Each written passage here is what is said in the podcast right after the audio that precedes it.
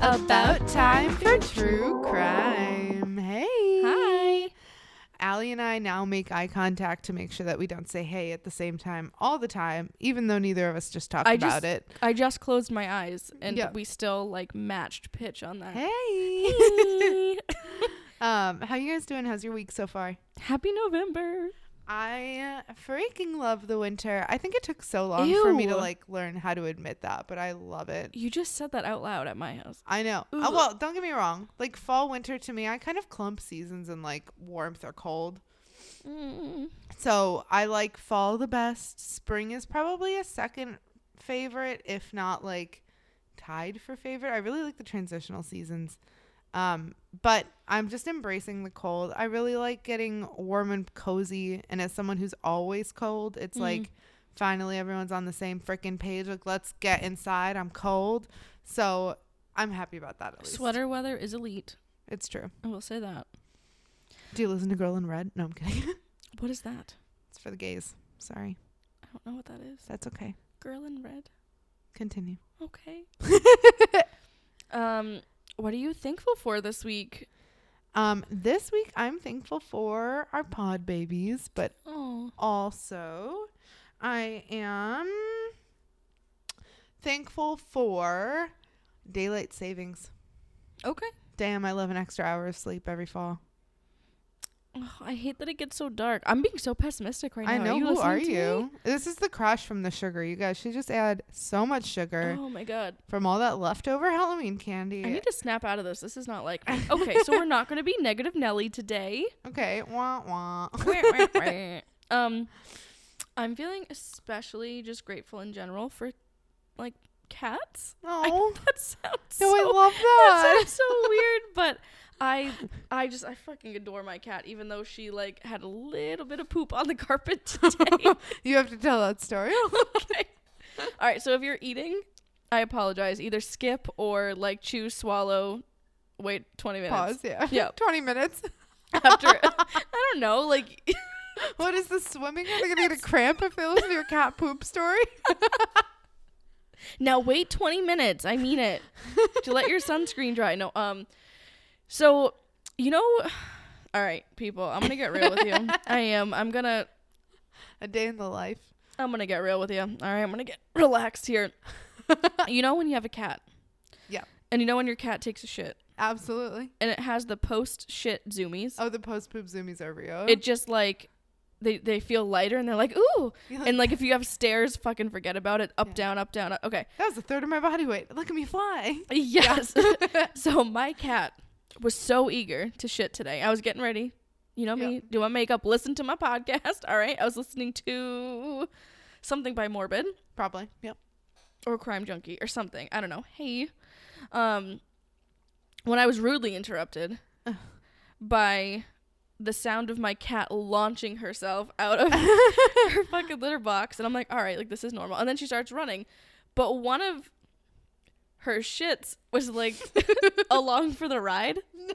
if you will it's so Oh. so she makes it she like clears the bathroom right like where it's tile Right, where right. it would have been better A lot easier to clean up. Correct. Um, she said, "Fuck that. We're going on the carpet." Yeah.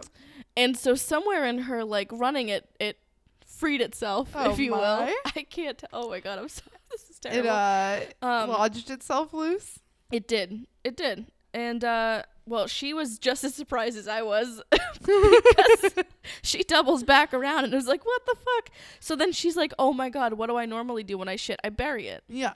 So she's trying to to bury it, and she's No. flabbergasted that she can't because the carpet Oh, isn't litter. Mia. so she's clawing at the carpet like from all directions, cannot figure out why it's not going away. So I had to shoo her away, pause my podcast, fucking clean that shit up, literally. Your face is like half baked. You've got like Seriously, I'm like, I got powder going. I'm like, I got half a wing on. All right, they're not even today, and I blame her. Okay, they're not even sisters. Oh My- yeah, they are. Oh my god, my wings are like getting a divorce. They They're fucking sisters, hate each other. No, they are like fleeing. Okay, but maybe they're like cousins getting a divorce because there's some relation. Cousins getting a divorce. That's fucking worse.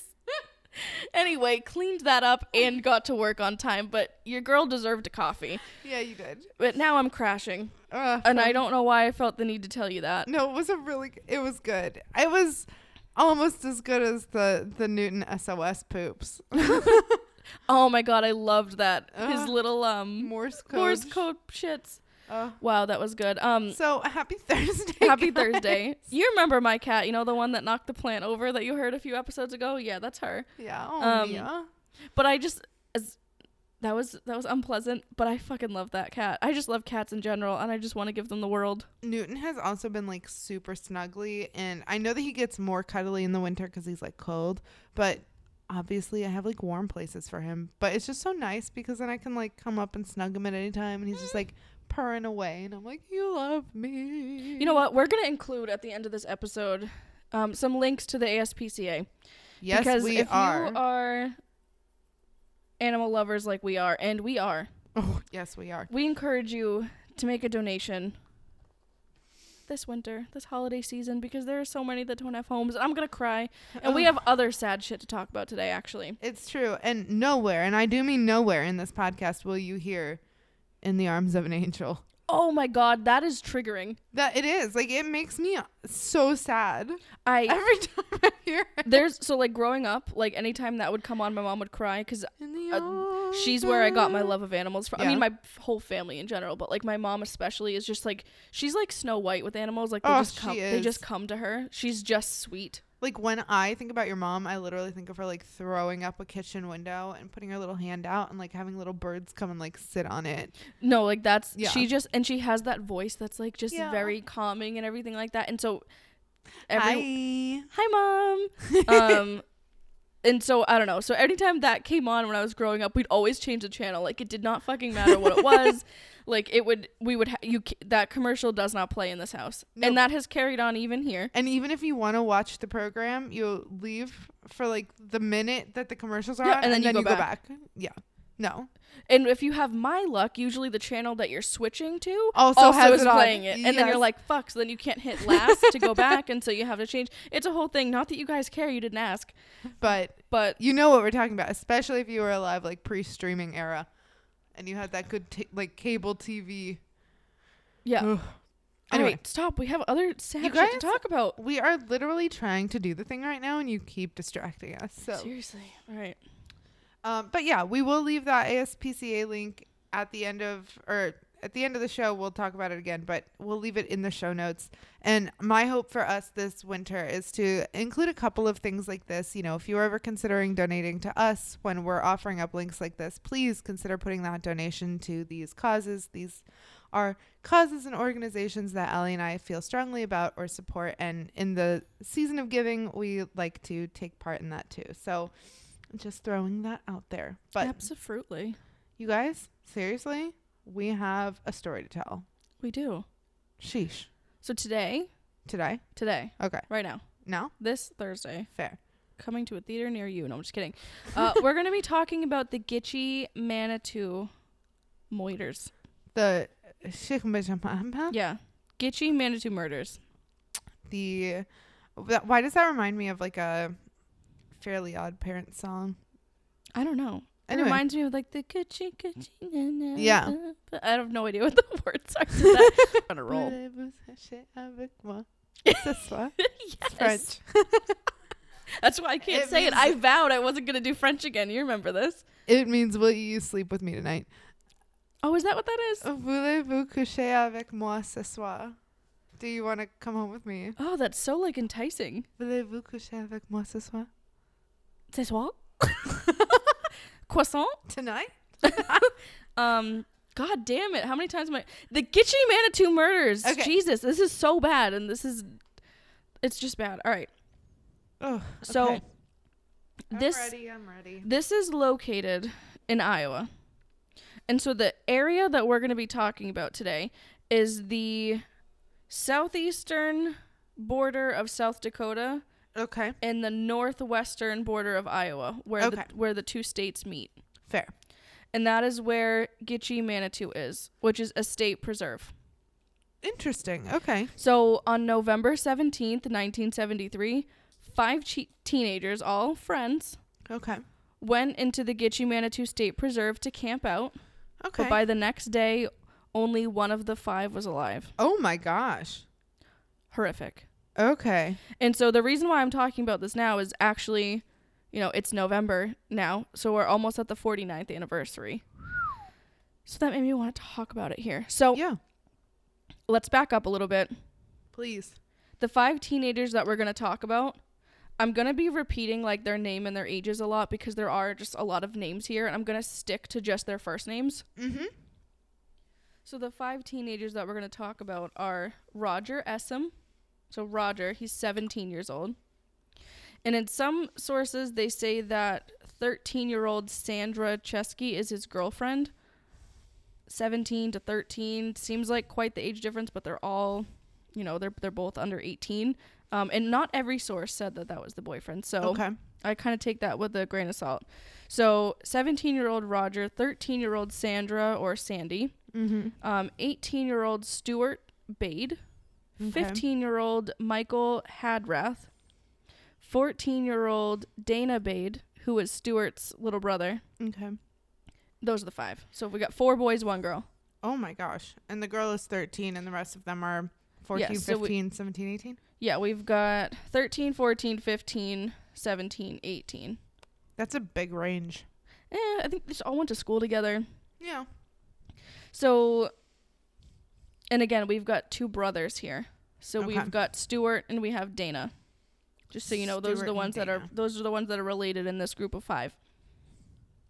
So they're all friends, and they all decide that they're gonna go on a little camping trip for the night at the state preserve, um, which was less than 20 minutes from where they lived in Sioux Falls, South Dakota. So Sioux is spelled S I O U X, Yeah. and just so I mean, I'm sure everybody knows this, but I'll say it. There's a lot of Native American and, and indigenous influence here, so a lot of the names of things are named after that. Um, the same is true in a lot of like Maine and New Hampshire and Vermont, like lakes Yeah. and highways and things like that. Um, you'll see a lot of just Native American named things. So just so you have the idea that when I say Sioux, I mean S I O U X. Right. Not that it's a big part of what we're talking about today, but just so you know, okay? Love it. So just so you can more picture you it in your little heads. And so they all live again in South Dakota, um, right on that sort of border, 20 minutes over. This is where they are in Iowa. Okay. So these five teens go camping. They make a fire. They all sit around the fire. They're smoking a bit of the devil's lettuce. They're teenagers in the 70s, The Schwede. Um, enjoying the great outdoors. They are singing campfire songs. They're joking. They're laughing, and they're having a wholesome night. That makes me really sad. It sounds so nice. And as always, I wish this is where it would end.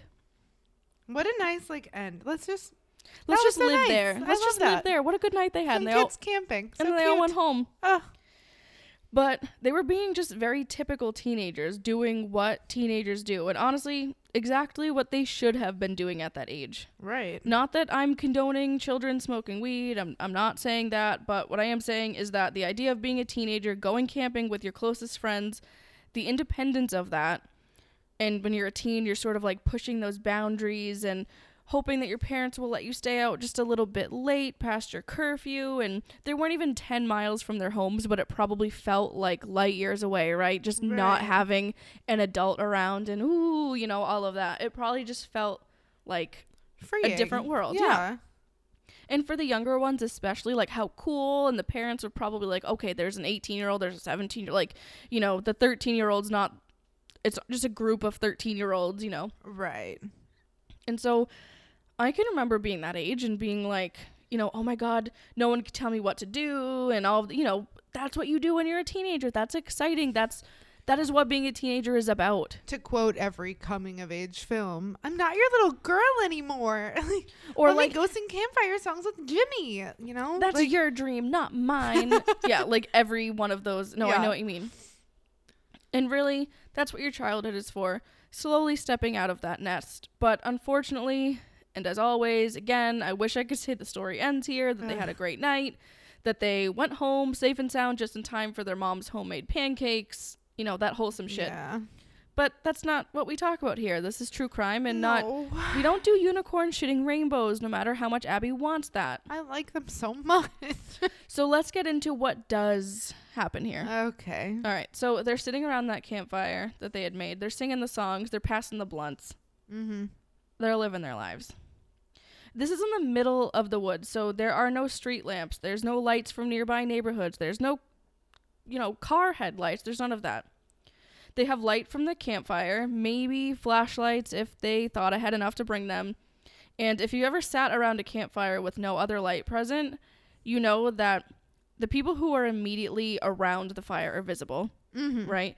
Then you can kind of see the flames like flicker light to like maybe some of the trees a little bit back. But then there's this like abrupt end point where it's just darkness. Yeah. And you can even walk right up to it and that's it. The light only reaches so far. Yeah. So just picture that. A whole lot of nothing, Okay. okay? Or in this case, maybe not quite nothing. No. And I also want to remind listeners, especially the ones that are around our age, that, you know, we have to make this mental note when we talk about things that were literally any time before us because we do not have the same lens or perspective that they did, right? They didn't have smartphones, they didn't have Apple Watches, they didn't have flashlights on their phones. Right. If These something- are all extra physical things that they have to remember, to think about, to bring, to have, Yeah. to grab. There's no Find My Friends. There's no Life 360. There's no Snapchat location. There's no text to your mom, can you come pick me up? I'm scared. You're not calling home. You're not calling 911. You're not calling for help. Yeah, you're on your own. So that is where we're going to have these three others enter the scene. Three? Three. Fuck. So they're brothers. So they are Alan Fryer, who is 29, David Fryer, who's 24, and James Fryer, who's 21.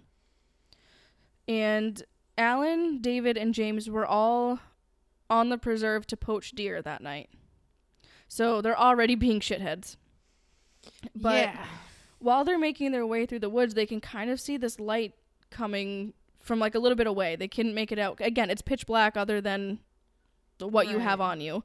And if they can see light from something in the distance, they're going to go toward it and see what's going on. Right. So that's what they do. They start walking toward it. And this is where they happen upon our camping party. And of course, the light the Fryers are seeing is the light from their campfire. Right. And so they notice that the teens have the marijuanas. And they discuss these three brothers amongst themselves, tried to figure out how they could steal it from them, What? get it from them. That's not even like pothead culture. Like if they had gone up to those kids, they would have been like, "Okay, bro, puff puff pass. Like here you go." Seriously. And if they're already high, especially. Yeah, they're gonna be like, "Oh my god, you need to get in on this." Like you have no idea how fun like Cotton Eye Joe sounds when you're stoned. like And so Ugh. instead of doing that, because that would have been a lot more wholesome and we would have never talked about it or heard Oh, about it or anything, um, they did not do that. Instead, they decide to pose as narcotics enforcement police officers. Are you kidding? I shit you not. assholes. So, and Ah. the the way that this is set up is the the camping party, if you will, the the group of five of them Yeah. are kind of set up in this clearing, and so there's I wouldn't call it like a hill, but it's like kind of rised around them. Okay. And so when the Fryer brothers come up on them, they're looking down at them. Okay. So they have the advantage. They're from up above. Ugh. Okay. Creepy. Literally like hunting, right? I mean, they were there to hunt. They're trying to gain higher ground. And so they're looking down on them as they're doing this. So as this whole conversation is going on about how they're deciding that they're narcotics officers and they need to figure out how they're going to basically steal the weed from these teens. What? Um, how dumb. I'm sorry. It's just like so dumb. So Ugh. Roger, the 17 year old, kind of hears something in the woods and he's Right.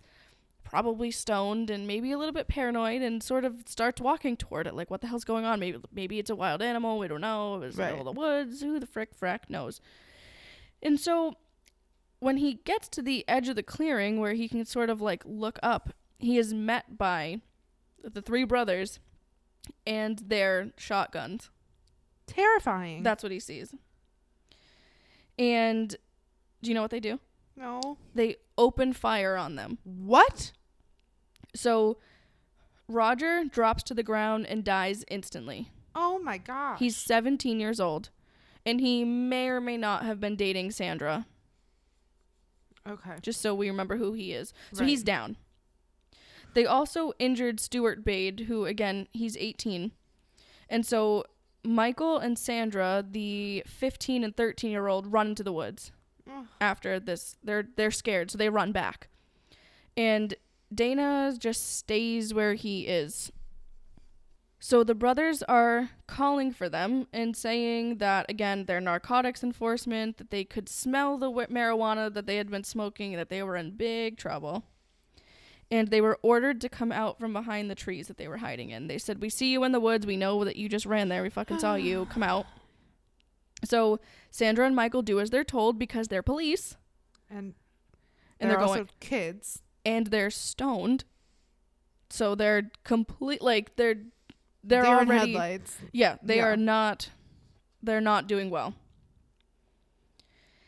So again, every single one of them is high or at least Yeah. presumably. So they're not even like a little bit in a sober state of mind to deal with this whole interaction. I do not know what you do sober. I don't know what you do not sober. Well, I know the critical thinking skills are kind of on hold when you're smoking the devil's lettuce, so they say. Mhm. And I can imagine being a kid and thinking you're in deep doo doo. Right. But I'm sure their only Yeah. like big issue right now is them being like, "Oh my god, they're going to tell my parents." Right. You know? Oh, babies. But like also who just opens fire? Like who knows what's going through their mind? So, after Michael and Sandra come out of the woods, Michael sort of like pushes back like, "Who the hell do you think you are?"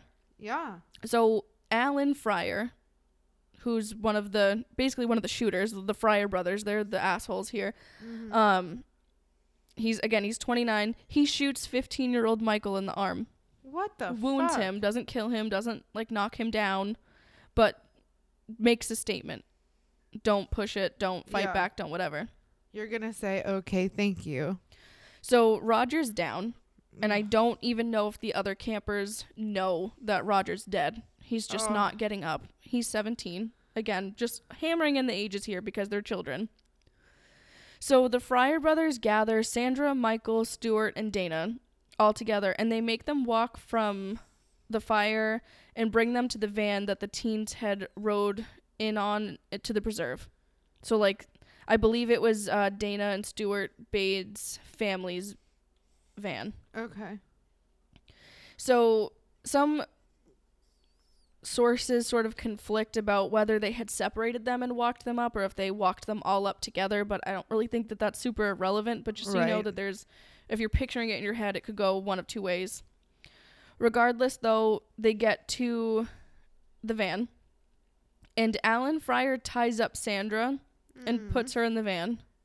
And then he gets in the driver's seat and he drives away. So of the five, Roger's dead. Sandra's been taken by one of the brothers. So that left Stuart, Dana, and Michael behind with David and James Fryer. okay. So the 24 and 21 year old brothers. and Michael has his arm shot. Yep, Okay. Are either of the other two like wounded from bullet wounds? Do we know? they are not. And Okay. they're they're the other like pair of brothers here. okay. But almost as soon as the van is out of sight, uh, David and James shoot and kill the three teens. What? So the three that were still there, Gone. dead, dead now. Jeez. Um. So while Alan is driving with Sandra, she maintains her composure. Queen. So and he's he's sticking with the original narrative that they're narcotics enforcement, that this all happened because they were smoking marijuana, and that he's the boss, and that the other two would listen to him. So she better behave because Because if he's he's the guy. because if he says do this or do that, they're gonna listen. So you better be on my good side. right. So a little bit after that, Alan meets up with James and David in a pickup truck. So the brothers take their pickup truck again. Alan has stolen the van, Right. and they get Alan and Sandra into that pickup truck. Okay. And they drive for a little bit. Sandra really doesn't know where they're going, where they are. Again, she's probably still high. She's fucking terrified. There's three of them. There's one of her. Where are her friends? Where's her Mhm. boyfriend? Okay. Or she's just 13. like anyone older than 13 that isn't a big scary man with a Mhm. gun. Yeah. Yep. So they wind up at this old farmhouse and it has this big like red fuel tank out front. And this stands out to her. And there 21-year-old James Fryer rapes Sandra. Oh, baby girl. She's 13 fucking years old. God. So the next morning, using the red fuel tank out front, the brothers fill the pickup truck that they have. They fill the tank and then they leave. Okay. And Alan tells Sandra that she's too young to get busted for drugs. And if you tell anybody what happened here, we'll come for you because we know where you live. And drop her off at home. They literally drop her off. They literally know where she lives. They know because she Tells them. tells them Okay. because they said we'll bring you home. Oh. So as she's getting out, they say, and if you tell a, a fucking person what happened, hell's waiting for you. oh. And there is no clear answer as to why she was the one left alive. Because all the other ones were just shot in cold blood. I mean, no issue, just killed. That's fucking wild. And so she's the youngest and she's the only female and she's the one that's alive. And some sources say that Alan told James and David, like, don't worry, like, you guys got the others, I'll kill this one. Got it. And then didn't have the heart to do it because he had spent time with her. Right. Others say that that was never the plan and that he just intended to leave, let her go. Right. Well, and it sounds like you could also maybe argue that like they weren't intending on killing the other ones. If the whole thing was about stealing weed, they could have just hung they out. happened upon them in the first place. It wasn't like they set out to kill them Right. or like we hate this group of kids or whatever. And I'll say kids because uh, they were kids. Children. Literal children, yeah. So Terry Johnson, who was an agent for the Iowa Bureau of Criminal Investigation, um, had worked on this case. Okay. And Terry Johnson had a theory, and he's quoted by the Argus leader. And again, all of our sources are always linked, but um, he's quoted as saying, Alan wasn't the brightest bulb. After the boys were gunned down and it was just him and her in the truck, I think he became aware of her as a person, and rather than just somebody standing out in the woods. She remained calm and they talked, and he couldn't bring himself to kill her. Well, good. So that's his theory. So later that day, a couple drives out to Gitchie, Manitou, because they've just bought their car. They're going on like this test drive. They're so excited. And they find the bodies of the three teenage boys. oh my gosh. What a what a way to come upon that horrible scene. Ugh. So that's 14 year old Dana Bade, 18 year old Stuart Bade. Again, this family lost two of their sons in the same night. my gosh. And 15 year old Michael Hadrath. okay. So when investigators arrive and begin canvassing the area, because obviously that couple hightails it out of there, holy shit, they just Uh-huh. found three dead kids. Yep. Um, police are there, and that's when they find the body of 17 year old Roger Essem down by the campsite next to where the fire was. Mm. So they're not, again, obviously not all killed in the same spot, but they end up finding Roger. good. So that's the four of the five dead. So investigators had only 13 year old Sandra to ask about what happened, and she told them. She Yeah. did not listen to Alan saying, don't tell anybody. She came forward Good girl. at the same exact time that they had just found the bodies, because really the bodies were found the very next day, Okay. because their bodies were left on the side of the road. Because it was it was like at the parking area. They didn't Oh, kill yeah. them in the deep of the woods, right? They brought them up to the cars, Right. and that's where they shot them. So it wasn't like maybe if they had been a mile inward, It would maybe have they- taken longer. maybe they wouldn't have been found at all or whatever or until the families noticed or something but by all intents and purposes i don't think the families are worried about them yet Right. because it's not like they were expected home at the ass crack of dawn Yeah, it's the next day. They're gonna hang out in the woods. yeah, Yeah. like you knew what they were doing they were camping so sandra still maintains her composure even while she's talking to the oh police Oh my gosh. And for the most part, like she really wasn't hysterical, she wasn't emotional, she wasn't anything. And this was unsettling to some of the investigators because they were kind of like, why isn't she freaking out? Her friends were murdered in front of her. She Yeah. was kidnapped. She was assaulted. She was terrified. She was held captive by three people. and then just freed out of nowhere Right. and for seemingly no reason other than don't tell anybody and we won't you know you won't get hurt Yeah. like what the fuck so that unsettled some of the investigators other investigators believed that she may have just still been in shock Oh yeah. and that you know some people freeze up instead of let it out and regardless we know more today than we did in the 70s right. about how people respond to trauma how people respond to absolutely frightening situations even days after the event Yeah. um, we know how the brain can freeze up like that. Not saying that that's what happened, but we're not going to say this is the blanket statement of how you should react in this. And if you don't react this way, that's the wrong way. Right. So, um, this happened in Lyon County, just so you know, Okay. uh, Lyon County, Iowa. And the sheriff's department was investigating this case. And the sheriff at the time was Craig Vincent. And he actually took Sandra in the car to drive around to look for the farmhouse that she was brought to. okay. because she couldn't remember street names. She didn't know where she was. She it wasn't familiar to her, so they just said, "Okay, we're gonna drive around. we're gonna do our best and we're gonna see." And let you know, call it out if if anything looks familiar to you, if if anything like that, let me know. So on November 29th, which was just 12 days after the murders and her assault, she recognized that big red fuel tank Okay. And identified the farmhouse to the sheriff, Okay. That's saying good. like, "I know that's that's This it. That's the it." one." She didn't recognize anything else, but she saw that and she said, "That's it." And then, like fate had arranged it, Alan Fryer drove by in the pickup truck at the exact fucking time that her and the sheriff were there, yes. and she points him out and says, "That's him. That's the boss." the boss. Oh, the boss, because that's what she was Yeah. told.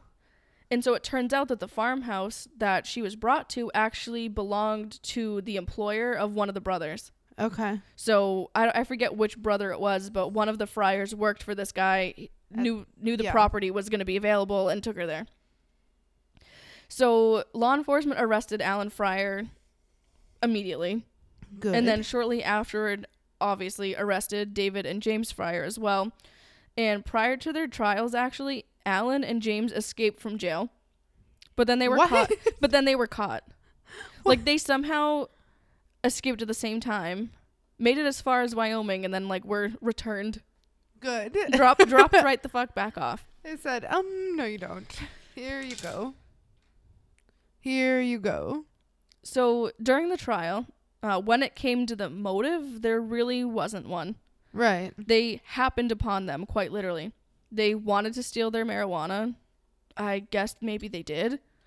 Uh, they even testified that they believed that narcotics officers could just shoot at people smoking weed, just be- just because they were smoking weed. So they didn't think that they were Oh. doing a bad job of acting out the part. But remember, this is the '70s, and weed is really bad, and Right. The devil's lettuce. and whatever. So they didn't think that they were so far out of character that they were really tipping their cards on this. Oh my gosh. So it was brought to their attention pretty swiftly that that was not true. Yeah, that's not really how it goes. No. No. Um, and so a former police officer of the county where Sioux Falls is had a theory as to why the brothers committed this crime. So his name is Kevin Kunkel, which I just thought was fun. Kevin Kevin Kunkel. Kunkel. What does he have to say? so he said that these guys went pheasant hunting that day but didn't get any pheasants. So they went deer hunting but couldn't find any deer. And that's when they decided to hunt the one thing they could find humans. Oh. Now, I don't know if I believe that. That it's definitely a good line. It definitely like would make a really good headline or Now, a news Correct. cast. Could it have been a thrill kill? Could it have just been, hey, we wanted to kill something today and normally they'd kill animals, but hey, these are people and why not? Yeah, and they've got weed we want to try, so Could that have might been as it? well. Sure. I don't know though.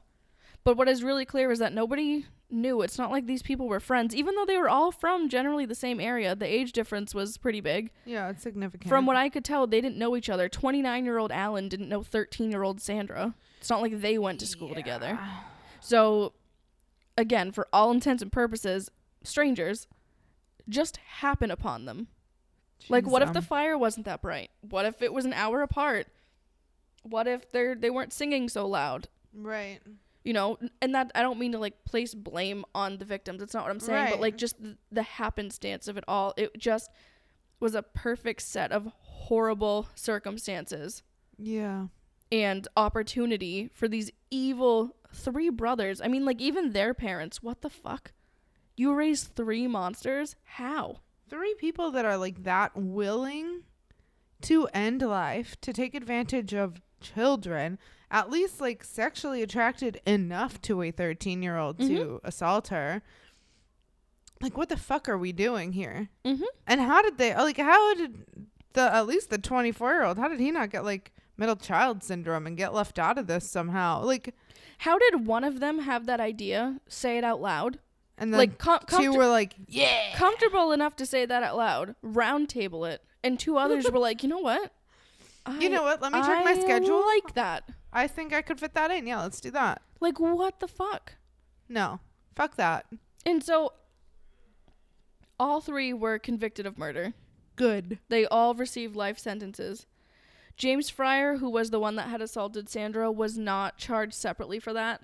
The reason being is that they didn't want to put her through a trial. It would have been a whole Yeah. separate trial. It would have been a whole separate deal. She would have had to testify, relive the whole thing again. Well, and he's already in prison for life, And so he's it's already not like yeah, he's already serving life, so it wasn't Yeah. going to impact the amount of time served. yeah. So I can wrap my head around that. So um, right now, all three brothers are in three different prisons in Iowa. So they're I'm all still they in Iowa. them up. Yes. But they don't have the luxury of like hanging out together. So I want to like, talk family about board game night isn't happening on Thursdays in like Wing C. Yeah. Uh, no. No, they're not doing that. They're not they better not be allowed any fucking fun, but whatever. Yeah. Um so Sandra Cheskey today, she's a mother and a grandmother, Oh, and she's a survivor. yes, queen. But life just after the attacks was not easy for her in so so so many ways. oh, First, she was not offered or encouraged to or like expected to participate in any kind of mental health counseling or treatment afterwards. fuck. She went through uh, something so horrific, so traumatic, where her closest friends were murdered in front of her. She's assaulted, she's kidnapped, terrified, and then freed. And she's the topic of discussion for, I don't know, at least her entire state Yep. and she's 13 years old. No therapy, no counseling, no nothing. No thanks. So when she returned to school after all of this, all of the kids had spread rumors saying that she must have been in on it. Oh, Now, I try to look at both sides. We know this. I have to try to like rationalize when people our behave irrationally. I have to try to like find something in that. I wonder if some of those kids were just grieving the loss of their classmates Yeah. and they wanted to blame someone that was and there. It was easy. I could never wrap my head around that or do that or whatever, but I'm not to make excuses because that's horrible. I'm just trying to make sense of it. Right. But they're saying that she must have been in on it because she was the lone survivor. And no one else even got a word in. Right. So how did she how was she hand selected to be brought away, not witness the other three die? And you know what I mean? It it seemed like they were like did they were they all killed so that they could get to her? Right. well, and did she thing, set that up? How did they happen upon them? So there were a lot of questions circulating. Well, and the hard part, I'm sure, is, you know, as kids, you're not going to think about this the same way. But like, it could just be possible that she was 13 and looked 13, and the 29 year old who's old enough to literally be her father Mhm. just said like, too young. No, like can't separate that in my head. But then there was a And maybe they can. 14 year old that they killed. I, and I, don't know. I know. And you know what I, I mean? know. Like it could have been anything and I can't imagine how terrifying it is to have all of that happen and know that they know where you live. Mhm. But also to like come back to that kind of greeting. Mm-mm. No, I no. She Yeah, deserves much were- better than that. they were mean to her. Like she got bullied, she got picked on. They were like, "You you Oh. were in on this. You knew this. Why did you live?" I mean, the survivor's guilt she must have already been experiencing Yeah. with no mental health help. at all. So then those rumors went from the kids to the parents. So now the parents were saying, "I don't want you hanging around with this girl. She's bad news." So even the kids that may have even been nice to her were strictly aren't allowed to. yeah, forbade from even being friendly with her. Ugh. So she was isolated entirely. in a time where she probably just needed friends. Yeah, like someone to hug her and be like, "Thank God you're back. Algebra sucked." Like, And like this is middle school. yeah. We we've talked enough on this podcast about how much middle school girls fucking suck. oh my gosh. Such no. That's mean. I mean, ho- she was already in hell being in middle school. You, You, had not this pay on me top enough of it. money to go back. No. No. And so between the kids bullying her, between the parents of the kids that maybe weren't bullying her, not allowing her even around them, she dropped out of school young. Makes sense. Unfortunately, but I get it. And so she ended up staying silent for decades about what happened. And- of course. She finally decided to tell her story to, ironically, a woman named Sandy, um, and her husband Phil Hamman, Okay. um, who wrote the books Gitchie Girl and then Gitchie Girl Uncovered. So they wrote two on it about her, and she offered like basically one-on-one interviews that no one else was granted. She really had Right. kept quiet about it for decades until she Opened up. until she opened up to these people. And so the Gitchie Manitou State Preserve has been called for many years haunted. Um, Mhm. Even before all of this, it was said to be haunted by Native Americans who had once lived on the land. It's said that there, it, it's like a burial ground for like old Native American, um, like tribes, and so Okay. there are a lot of like unmarked like remains there and things like that. And then of course it took the most sinister turn on, you know, For children being murdered Right. there. November, Yeah. you know, in November of 1973. And one of the most haunting things was that it was for no reason. Four, five teenagers went in, one teenager came out. Senselessly, baselessly, for no reason, no cause, no Ugh. motive, no argument, no nothing. No No. altercation, just gunned down. No reason. And so this year, November 17th, it will be the 49th anniversary of these gruesome killings. And as always, I just want to end this with some resources because I know what we talked Good, about good. was pretty tough.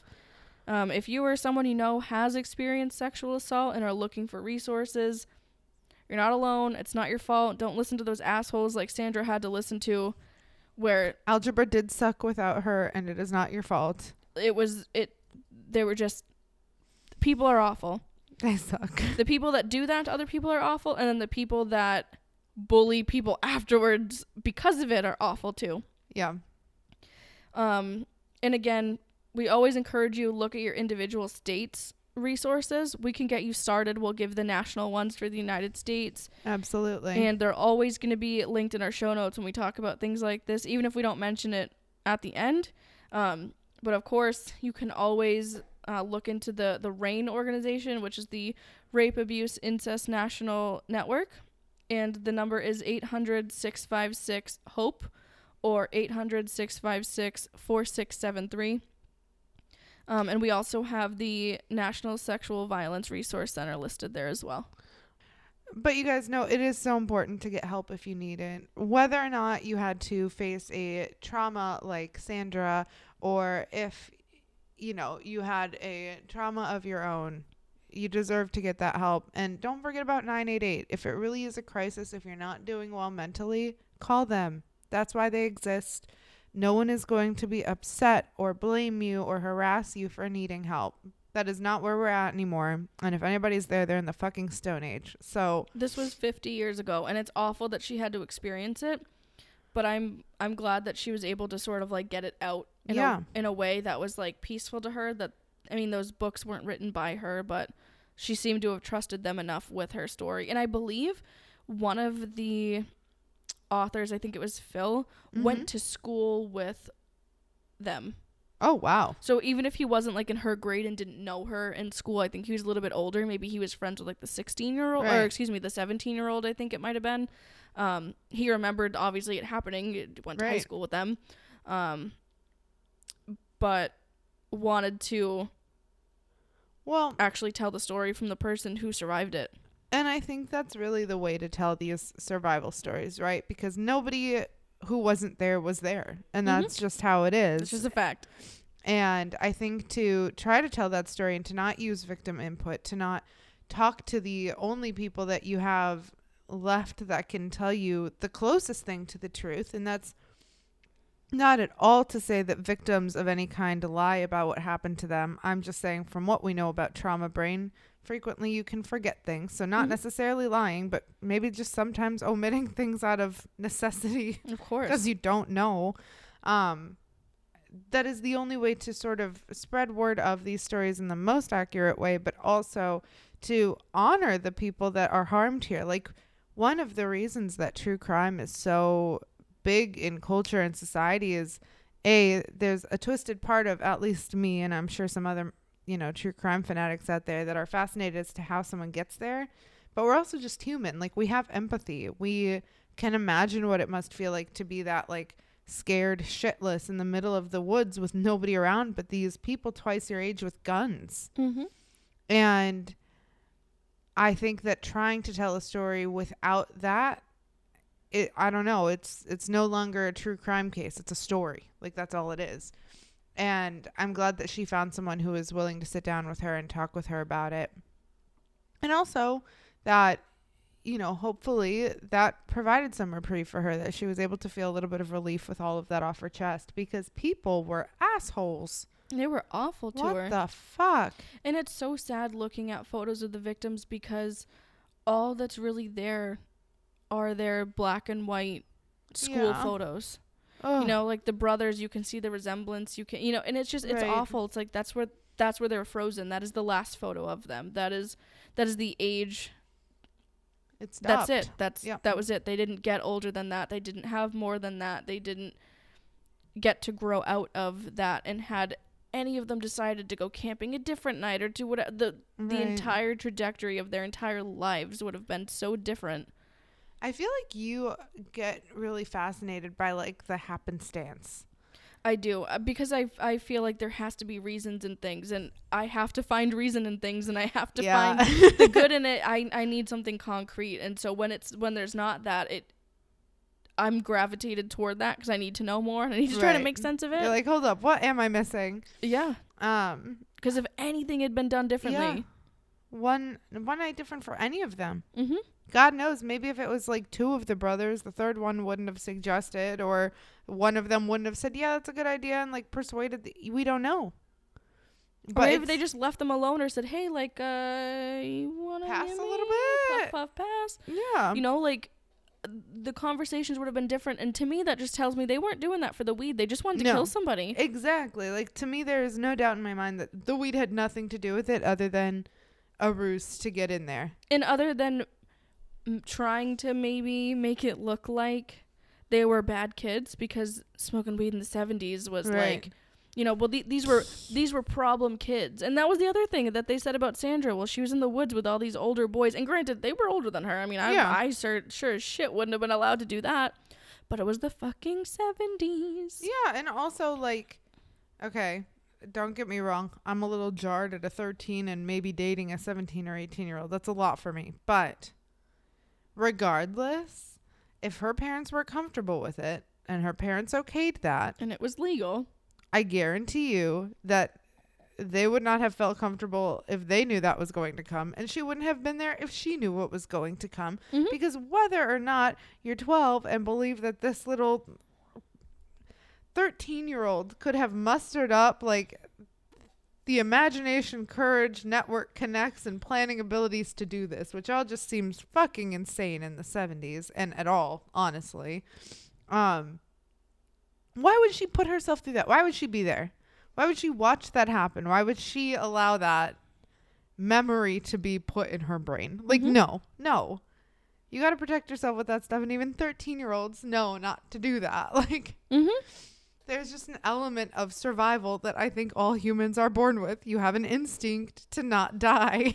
Well, right. And I think, you know, there are a lot of different true crime podcasts out there that tell these cases a different way. We take the approach of, you know, Abby and I don't know the case that we're going to share, because we believe in the authenticity of talking about them and the emotions that come to mind when you talk about it. right. And very, very, very little of what we do is scripted. I think that can be kind of clear sometimes.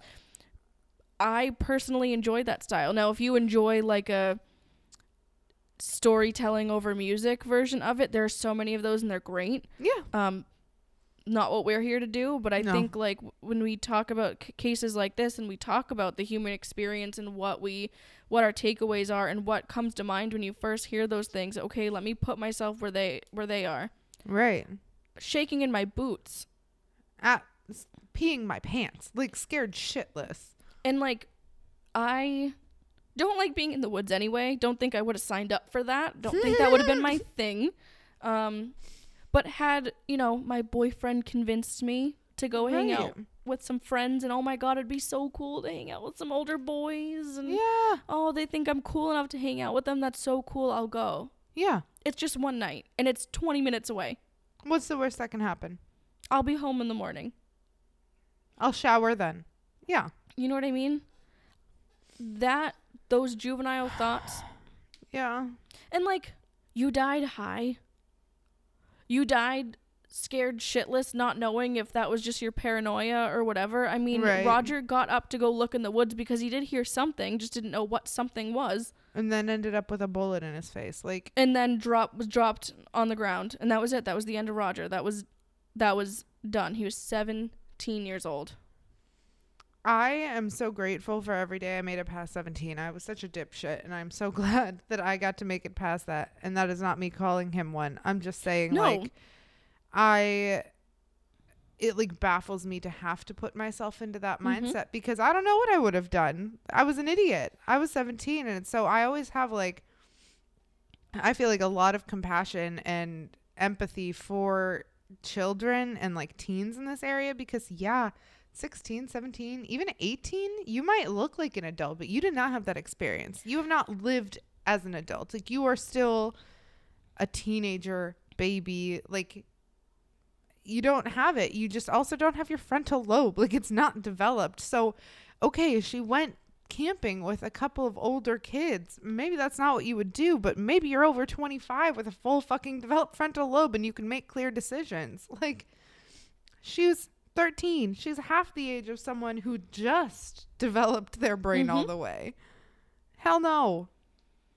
And it's i don't know it's just it's awful and i think of what that must have been like. And i mean if i still was who i was at 16 17 18 if i still wanted the things that i wanted when i was 16 17 18 if i kept the company that i had at that age yeah if i had if any of those things were still the same i would not be me Nope.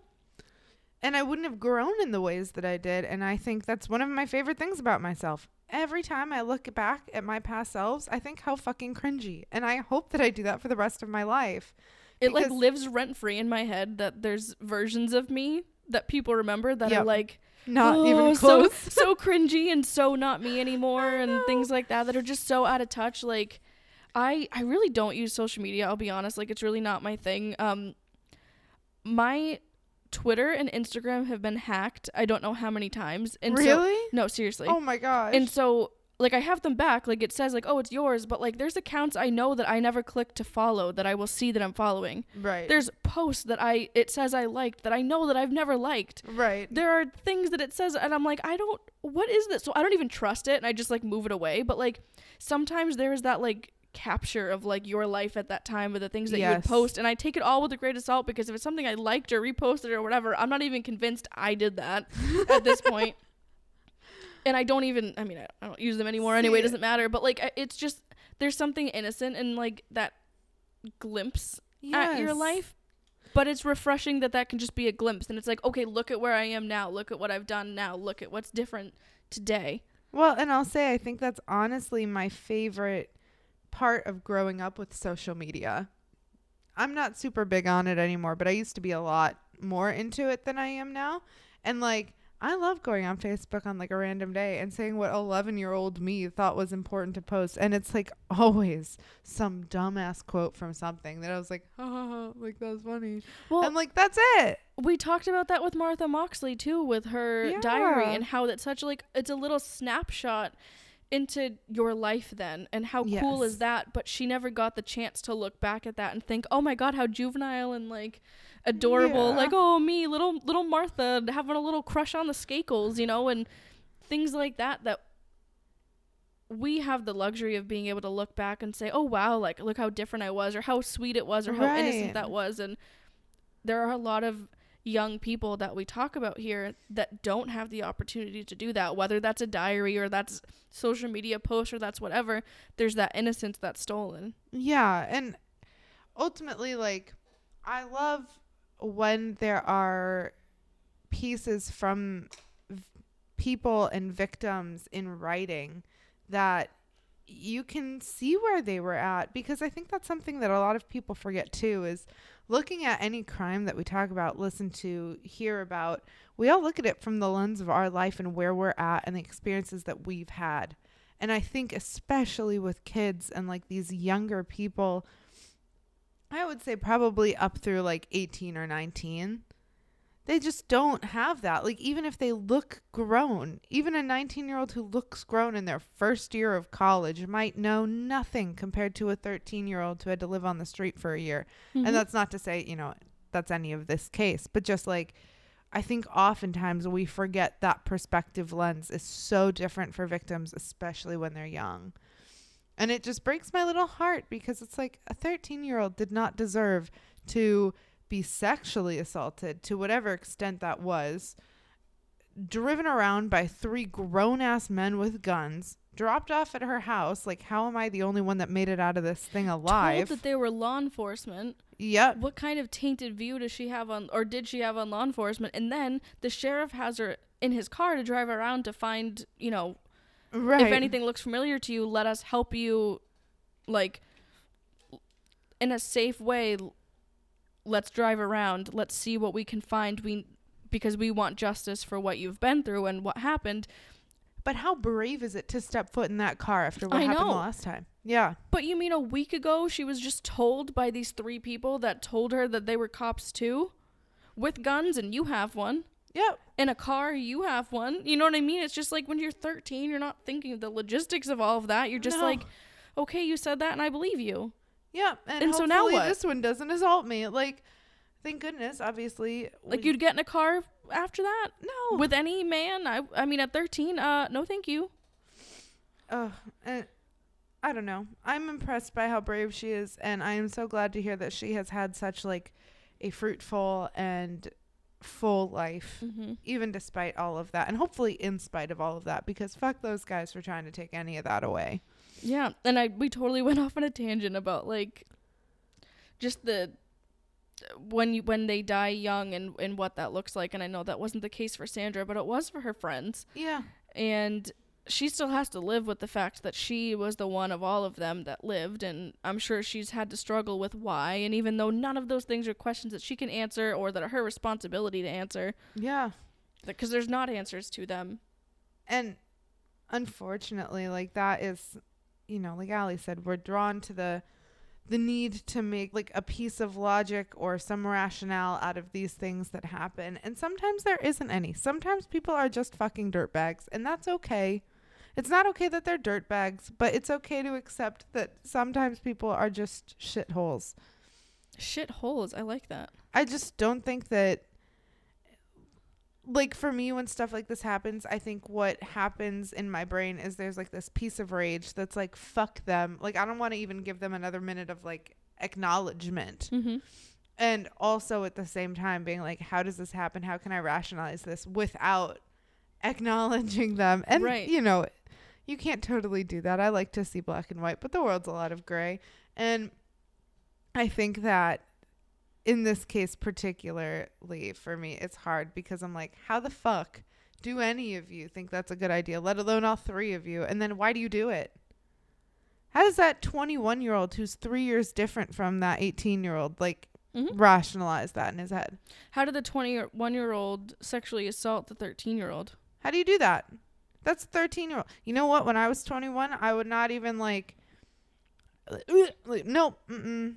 no, not that's not uh, uh, Sandra. Not at all. That's me saying like uh, different life stages. That's a child. No, Nope, that's a baby. that's an infant. Give her a bottle. Yeah, seriously. Boop her on the nose. Make her be like, "Oh, I'm not your little girl anymore." But like treat her like a little girl because she's a baby. She was just, and she was so cute. I And it's just, it's awful what they had to go through, and and it's a, it's an awful case, but it's, it's, I, I guess, relevant in the time of year that this is, and you know, we're coming up on 50 years. Next year will be. good for her for making the best out of her life in a way that it was just totally like fucking wrecked. That sucks. We Yeah. need a reprieve from this. We do need a reprieve. Hold up. All right, guys. We are going to do some riddles for our reprieve because damn, we need one. That was a lot, so we're just gonna we're gonna test the other. All right, I'm gonna go first. Okay. What two things can you never eat for breakfast? What? Lunch and dinner. I love it. All right. A man and his boss have the same parents, but they are not siblings. Oh fuck you! You're doing one of these. How is this possible? Say it again. A man and his boss have the same parents, but they are not siblings. Is he the boss? Yeah, he's Hey. self-employed. Okay. Um.